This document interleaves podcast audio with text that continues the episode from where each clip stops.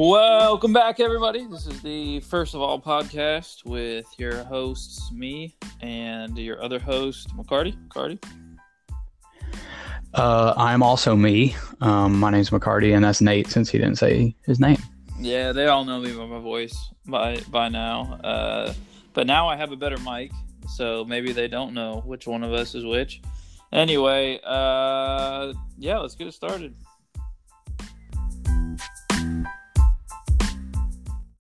All right, so McCarty, you told me to uh, say a bunch of random stuff. I do have something I want to say because I want to talk about this just before we jump into anything. I want to say, preface this with I love Chipotle. I really do love Chipotle, but I don't think we're talking about the lack of meat that they give quite enough. McCarty, have you noticed this? I have noticed, man. And look, you know, you shouldn't, as a business, you shouldn't short somebody something so that they have to ask for whatever it is, they have to ask for it again. Now, if we're using it in the context of Chipotle, like if they don't give you enough meat, now you got to ask for double meat and you got to pay for it. That's wrong. And I think that's where you're headed. So I'll let you talk about it. But yes, I'm very aware of the lack of meat that these, you know, Chipotle, Qdoba, Moe's, like all of them, they're all like in cahoots with each other about not giving enough meat. Well, and I want to know, I want to know what who's pressuring, um, who's pressuring people to do this? Is it management? Are they saying, you know, tell them, tell here's the amount of meat you get, and if they ask for more, say that that'll be double. Is that okay? So is it them pressuring them into that so that they have a, a sales pitch? Uh, they make more money that way. I don't know, but recently they just got carne asada, and I was so excited mm-hmm. for carne asada. So I ordered carne asada. I want that meat. First of all, can you tell us? Please tell us what it is. I please. have no idea. I think it's some kind of steak. Yeah, yeah, I think that's all yeah. it is. It's just steak with like green stuff on yeah. it. I, I don't know what, what it comes from. I have no idea. But it it was in strips. And I was like, okay, you know, that's probably fine. It's tender. It'll come apart. But every time I took a bite into my burrito, that meat, the whole thing came out, the whole strip, every time. And on top of that, the lady behind the counter gave me five strip. No, let me let me rephrase. Originally, she gave me five strips, okay, and I was like, surely that's not how much she's going to give me. She went back in and she pulled out a half strip and put it on there. So I got five and a half strips of carne asada. The thing about it is with Chipotle, now I love Chipotle also, and uh, I'm, I would never. There's going to be very few things in Chipotle's world that would make me stop going to Chipotle. Like even when they had uh, E. coli, I think is the whatever they had, and I'm pretty sure that was in the lettuce anyway, which I don't get. But that still didn't stop me from going. Like I was still going to be an avid Chipotle goer. And I, I think that Chipotle is sort of trending in the wrong direction by trying to be a little more creative in the options that they offer. And so example number one was the queso. And I think we talked about it on here before, but that queso is not good. Like we all know it. And you're like some of you guys are so obsessed with Chipotle and so biased that you won't admit that it's not that good. But in reality, it's not. And then this carne asada, like, I'm not going to get it. Like, there's nothing wrong with the original steak that they have. So I'm just going to stick with that.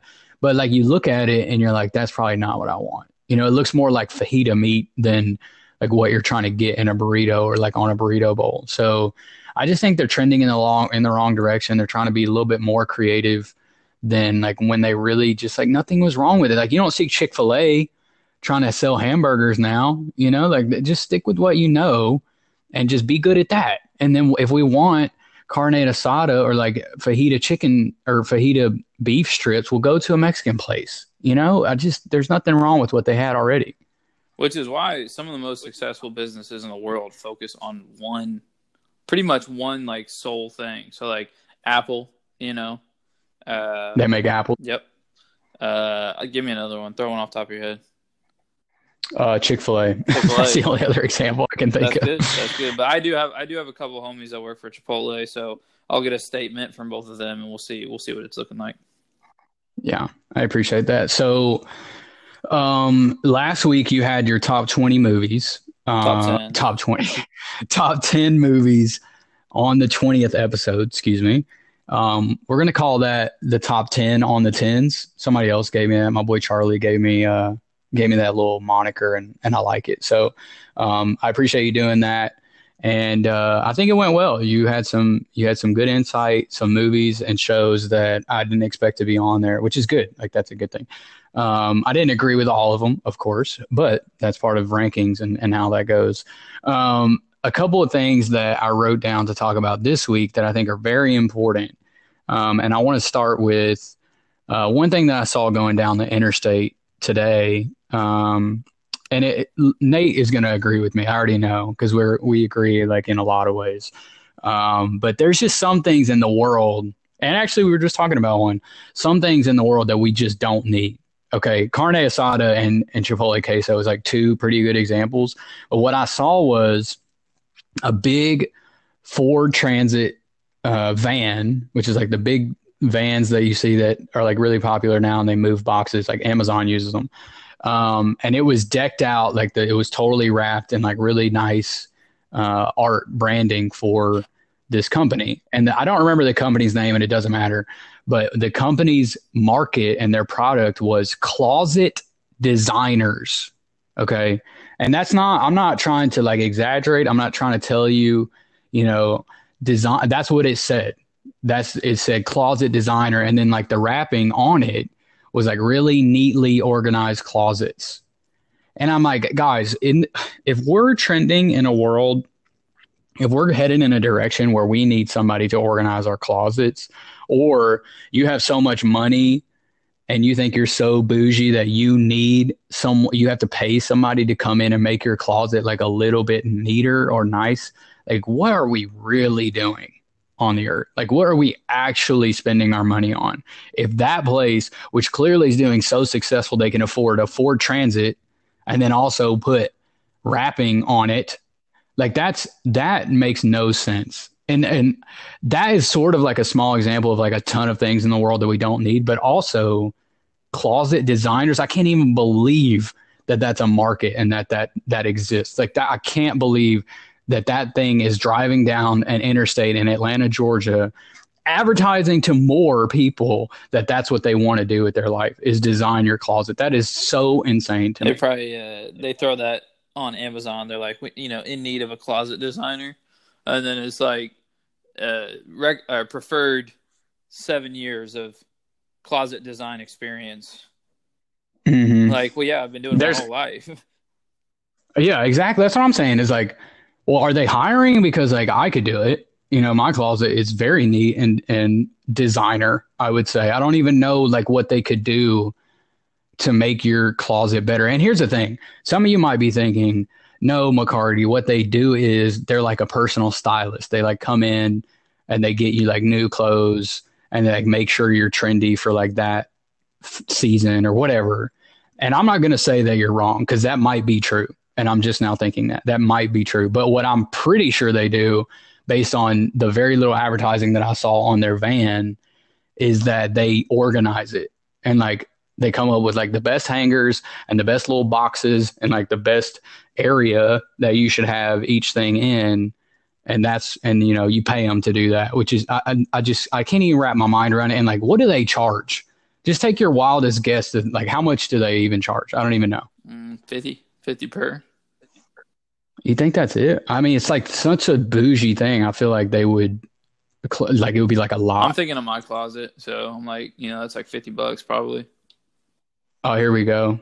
Closets by design, custom closet design experts. It's not going to tell me on here how much. It, wait. Oh, here we go. Terms and conditions 40% off of any order of $1,000 or more, 30% off of any order of 700 to 1000 I told you. It's like a lot. Do you think that they like, do you think that there's like a program to go through, like a bachelor's in closet design? I don't know. I mean, I have to assume they have to have some sort of uh, interior design expertise. And I like these pictures are impressive, but like this look like they look more like a kitchen than they do like a real closet. And it's like who, first of all, if you have a thousand dollars and you're spending on designing your closet, like I would seriously question what you're doing in your life, and also what kind of line of work are you in? Because I need to be in that. I mean, that's that's crazy. Oh uh, yeah, I just listened to a. This is a pastor. He was being funny and not funny at the same time, but he was like, you know, we complain as Americans, but you guys go to a room. You put you let your clothes sleep in a room that's bigger than most people get to sleep in. I like that's true. That's the most American thing ever, actually. Um, the other thing that we're not talking about enough, actually, the society we live in is actually talking about it quite a lot. But what they're not, they're not talking about the right details. So you know that there's this movement to to eat like organic food and to eat when you're eating meat like free range chickens. You've heard yep. of that? Oh yeah. All right. So the thing about it is, I don't even really understand all of it. I don't care, honestly. I don't care. You know, like maybe that makes me a bad person, but the, I'll, I'll, get to my point in a second. But basically, free range chickens are chickens that aren't kept in a cage like their whole life. But what we're missing is when you consider free range versus a caged chicken. At the end of the day, you're and you're eating the free range chicken. You are still eating it. Like it did still die. Like the the end result of chicken in a cage versus free range chicken is that it still was murdered and then you eat it. So to me, like what why?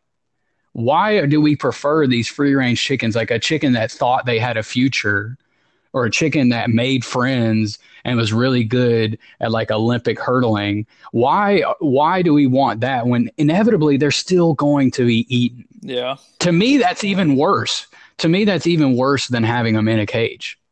Isn't that our lives though? Don't some of us feel like we're in a cage our whole lives and some don't? Well, the biggest difference being that we don't get eaten. Well, some could argue I mean, maybe when we die, I just you get eaten by earthworms. I didn't really have anything good to respond, so I thought I'd just make something random up. Well, you did a terrible job of that, so I can say that. But I'm saying the the gist of it is when you're trying to sell me on free range versus caged chickens, which we all know the free range one's more expensive when it tastes the same. You know, it's like I'm not going to eat that. I'm not going to buy that one if it's more expensive and tastes the same. I'll tell you that right now. But I don't understand why we're still while we're trying to protect the lives of these chickens when they're still going to die prematurely. It, so that makes no sense. is sense. there anything to be said about like I don't know the science or anything behind this, but maybe the the way that their mood is uh, somehow reflects the quality of the meat? So it's a good question. I think that there's going to be people on that listen to this that know the science behind it. Because somebody was telling me, I brought this up with a friend of mine or a group of friends. I don't even remember, but they were like, it has something to do with like their muscles and like the way that they can stretch and like run around. It like, and the muscles like what we're eating. That's the meat that we're eating. So it's like better and it's better for you. And they're also like not exposed to like diseases as often. They're not sitting around in like chicken poop all the time. So there's like some evidence of that, but like I've been eating chicken my whole life, man. Just as many as long as I've had my own closet, I've been eating chickens. And I've really never felt like I needed to like change the lifestyle of the chicken that I'm eating. But then again, I don't know that chickens lived it, it wasn't an option for a chicken to live in a luxury, you know, to live on uh, in a ranch house in somewhere in Oklahoma or Montana or wherever chickens live. You know, that wasn't an option. And good for them for moving up in the world. I mean, they're still going to die, you know, but at least they're moving up in the world. Yeah. So you agree that it, that it's nice that these chickens now are able to lead a life before they die. I think it's I think it's going to go on because people just want to do nice things regardless of whether it makes sense or not. I'm not going to if it's more expensive, I don't want it. That's just all I'm going to say about it. So if they can make it the same price for free range chickens as they are for not for cage chickens, then I'll eat the free range ones. But in general, if it's not, it's I'm not going to eat it. And I have to tell you one more thing. so I, a couple friends of mine about this, and they said there's a chicken farm somewhere in the world, and they had free range chickens and like a lot of them. And what they found out was they had a serious bald eagle problem. So the bald eagles found out that these chickens were just like running wild. So the bald eagle would go down there and and catch them and eat them. That's what that, that was their food source. And so it was like one bald eagle and then you know it was like not that big of a deal. Like how many chickens can a bald eagle eat really? Then it became like two or three of them. Then it was like four or five, and then it just like kept growing. And the thing about it is, when you have a bald eagle problem, you can't do anything. Like you can't shoot a bald eagle; it's illegal, and it's endangered supposedly. But I'm like, if we keep doing these free range chicken farms, we're not going to have endangered bald eagles anymore and I don't know what, as a farmer what you're supposed to do. And what they the the story was, and it's an article that you can find somewhere. But the guy, the farmer, he put a net over the top of the range over where the chickens were, but it didn't have sides on it. So the eagles got smart and would just fly under it and then still get the chickens. And so they, and then they also learned that they were just doing it for sport. They weren't even eating them. They would just kill them and then just leave them. They just leave them there to die. They weren't even taking them away. So to me, it's like, well, are we creating a different problem here? Because it seems like though it is helping the bald eagles survive and thrive clearly, now you got a different problem on your hands. How American is it that our free range chickens are feeding our bald eagles? Maybe that was the plan the whole time. I mean, I can't think of anything you know? more American other than maybe we paint the chickens red, white, and blue or the bald eagles. Well, that'd be a little harder. But they already have white, so if you're getting pretty close. Um, so that's all I have to say about chickens. I feel like that was like a pretty long thing, but I'm right. I mean, you know how I am. I'm right all the time about that stuff. And the, and speaking of American, I I think I formed this question. I don't remember like the context of why I thought about it, but I have a very serious question for you. Oh, shoot. And I want to make sure that you're listening. So tell me when you're listening. I'm ready. Okay. So if you had the opportunity, okay, and take this question for surface level value, okay, don't think deeper into it until I ask the full question. So, if you had the opportunity to hold the Declaration of Independence outside of its case, do you think you would hold it? Consider all scenarios and consequences and all possibilities of holding the Declaration of Independence if you were given the opportunity, and it, you're not, it's not like illegal. Okay, you're not going to get in trouble for it. You're you're offered the chance to do it. Would you do it? You're gonna have to give me a second. I got National Treasure just stuck in my head. I can't picture anybody else well, yeah. except Nicolas Cage. Of course, that's like the the first thing that you think of is like you know, but they steal it in the case. I'm saying no case. You just hold it in your arms. And I, if you want me to answer first, I will. But I just want to think about it. If you're ready, go ahead. But if you're not, I'll go. My answer is yes. No, you have to elaborate. You have to tell me. Well, why. you give me your reasoning, but my answer is yes. Okay, I don't think I would do it because for one, though I do believe like if I if I was like around the Declaration of Independence, I would feel some type of way that it's like very important. It's very heavy and like very you know monumental in the history of the world. I believe that I would feel that. But on top of that, if I was asked or I was I was given the opportunity to hold it, I don't think I would because of the risk of it like breaking or falling apart.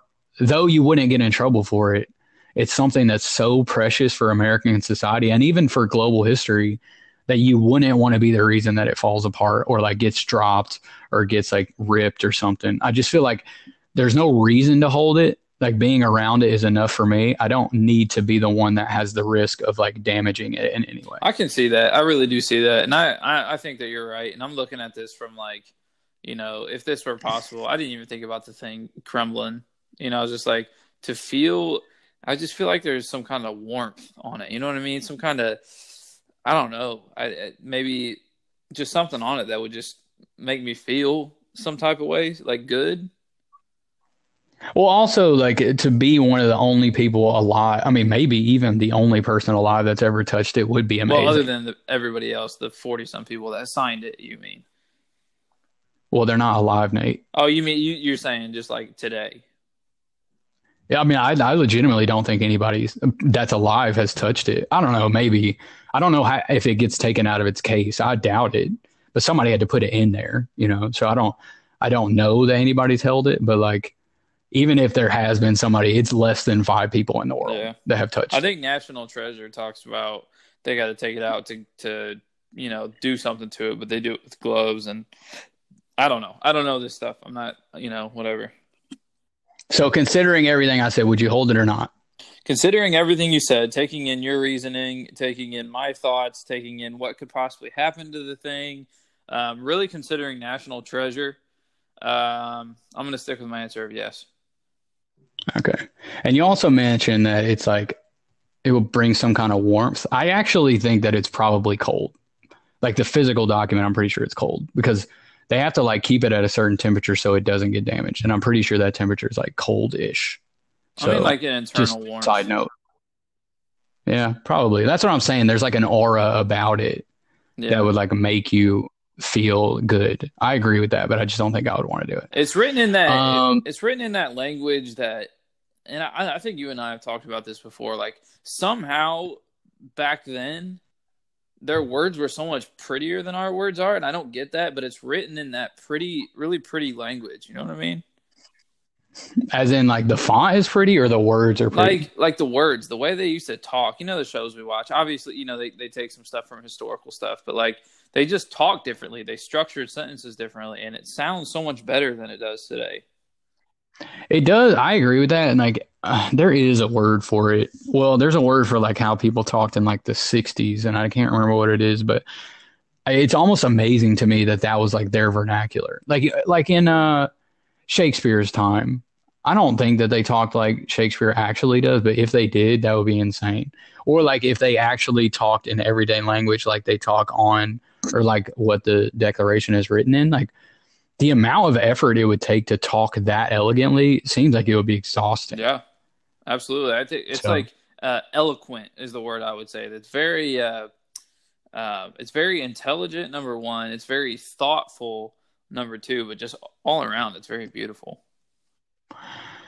Okay. Um, here's the thing, man. You have an Instagram. I have an Instagram. Lots of people have Instagrams. Yes or no? Yes. Okay.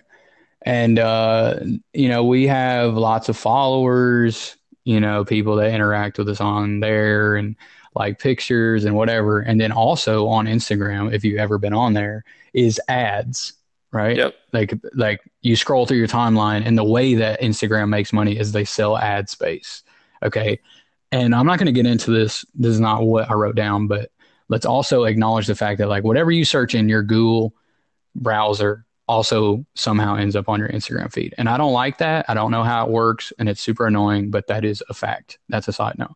The thing about it is when you see these ads, Nate, on on your timeline and you scroll down and you just like stared at one if you look down under it where the likes are for any other picture there are people that like the ads bro i don't what kind of person is that that likes that. i saw somebody the other day i don't even know what it was it doesn't matter what it is but it's so clearly an advertisement and not an actual picture that if you're liking the ads you got to you are you have to delete instagram you can't use it anymore you either don't know how it works or you're so obsessed with having Instagram in your hand that you have to like every picture. I would agree. I mean, I, I, I don't understand the, you know, maybe you're scrolling down and, and you don't know. Maybe it's like a dope hat and you're like, oh, that's a dope hat. I bet this is, you know, an apparel thing that I follow. And you click on it and you move on. I can see that. I can see the company saying to its employees, get on your Instagram and like this ad. But other than that, I don't see any reason you should be liking an ad. Unless it says Here's my third one. Here's a third reason. Like this and share it if you if you want to win this. Yeah, I know that places say that, but like we're not none of us ever want any of that stuff. So also don't do that. You know, it's just like you're not gonna win, so really just don't. Hey, it. speaking of that, but, speaking of that, real quick, I gotta throw this in there because I've been seeing this a lot, and Jess kind of mentioned it. Sorry, my wife, she kind of mentioned this a little bit, um, and I didn't believe her, but I've seen it twice since then that they all enter into these things on Facebook, like enter to win this car, enter to win this trip. Nobody ever wins it. They come back and they say, "Oh, uh, unfortunately, this person was actually not a resident uh, resident of the United States, so we're gonna have to do it again." And then they do it again, and people do the same thing over again, and it just keeps happening. Scam. Yeah, it's a scam, basically. Yeah, it's a scam, but like some some notable people are doing it. Like I, I've seen cruise lines do it. I just don't know if I can believe them or not.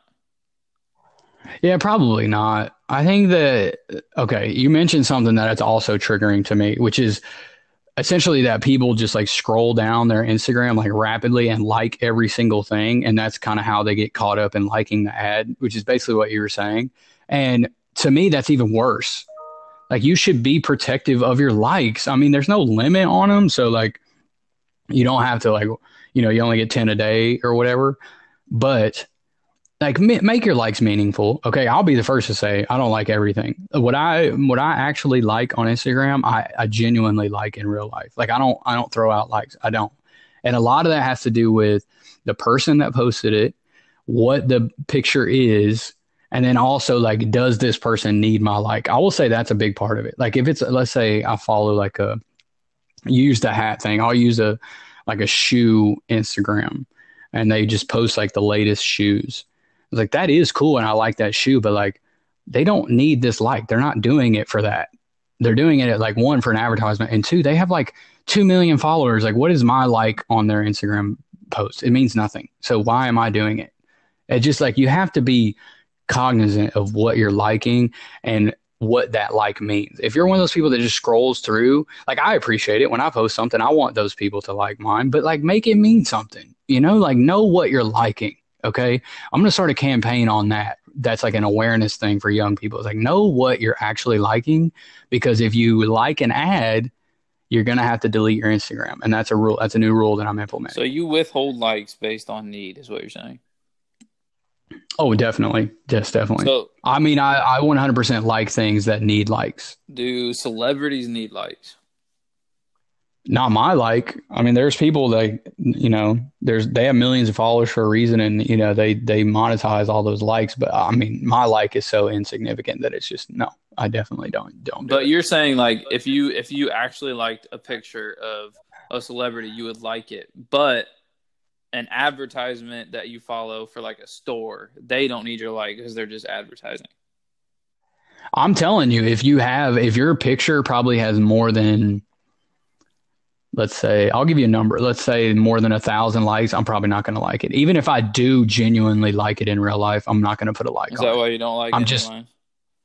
Yeah, well, yeah, oh, and also under a hundred, so that would be more your speed.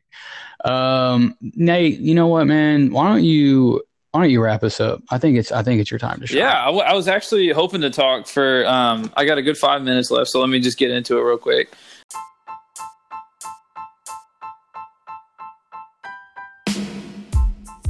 Um, no, I'm kidding. Hey, we do have a Facebook. Make sure you go out and like and share the page. Uh, st- say stuff on it. I mean, you know, within reason. Don't say anything stupid, please. But comment on our stuff. Uh, if if we're bad at the podcast, I think McCarty said this before. If we're bad at it, just let us know. I think that that's very helpful to us to know that we're bad at it. Um, if we're good at it, it's uh, it's even better. So do that. Um, what else? Uh, Nothing else, I don't think, dude. I think you're, you know, you were doing so well, and then you're just not doing well anymore. But just, just end it. Yeah, man. I'll just go ahead and wrap it up then. So, uh, thanks everybody for listening. Um, go like and share the podcast. Um, we're here every Thursday. He's not saying that. Thursday. We're here every Thursday. Well, we're here. We're yeah. here every Wednesday, but for you guys, we're we're there every Thursday. Um, and we look forward to you listening to us um, every week. And we have just exceeded a number that you guys can't even fathom for listeners. I'm not going to tell you, but it's a number that you can't even you can't even imagine. So thank you for all of our for our people and uh, what else, McCarty? We'll see you again next week. All right. Yep. Like McCarty said, we'll uh, we'll see you guys next week. And um, dude, just just stop talking, man. All right. All right bye.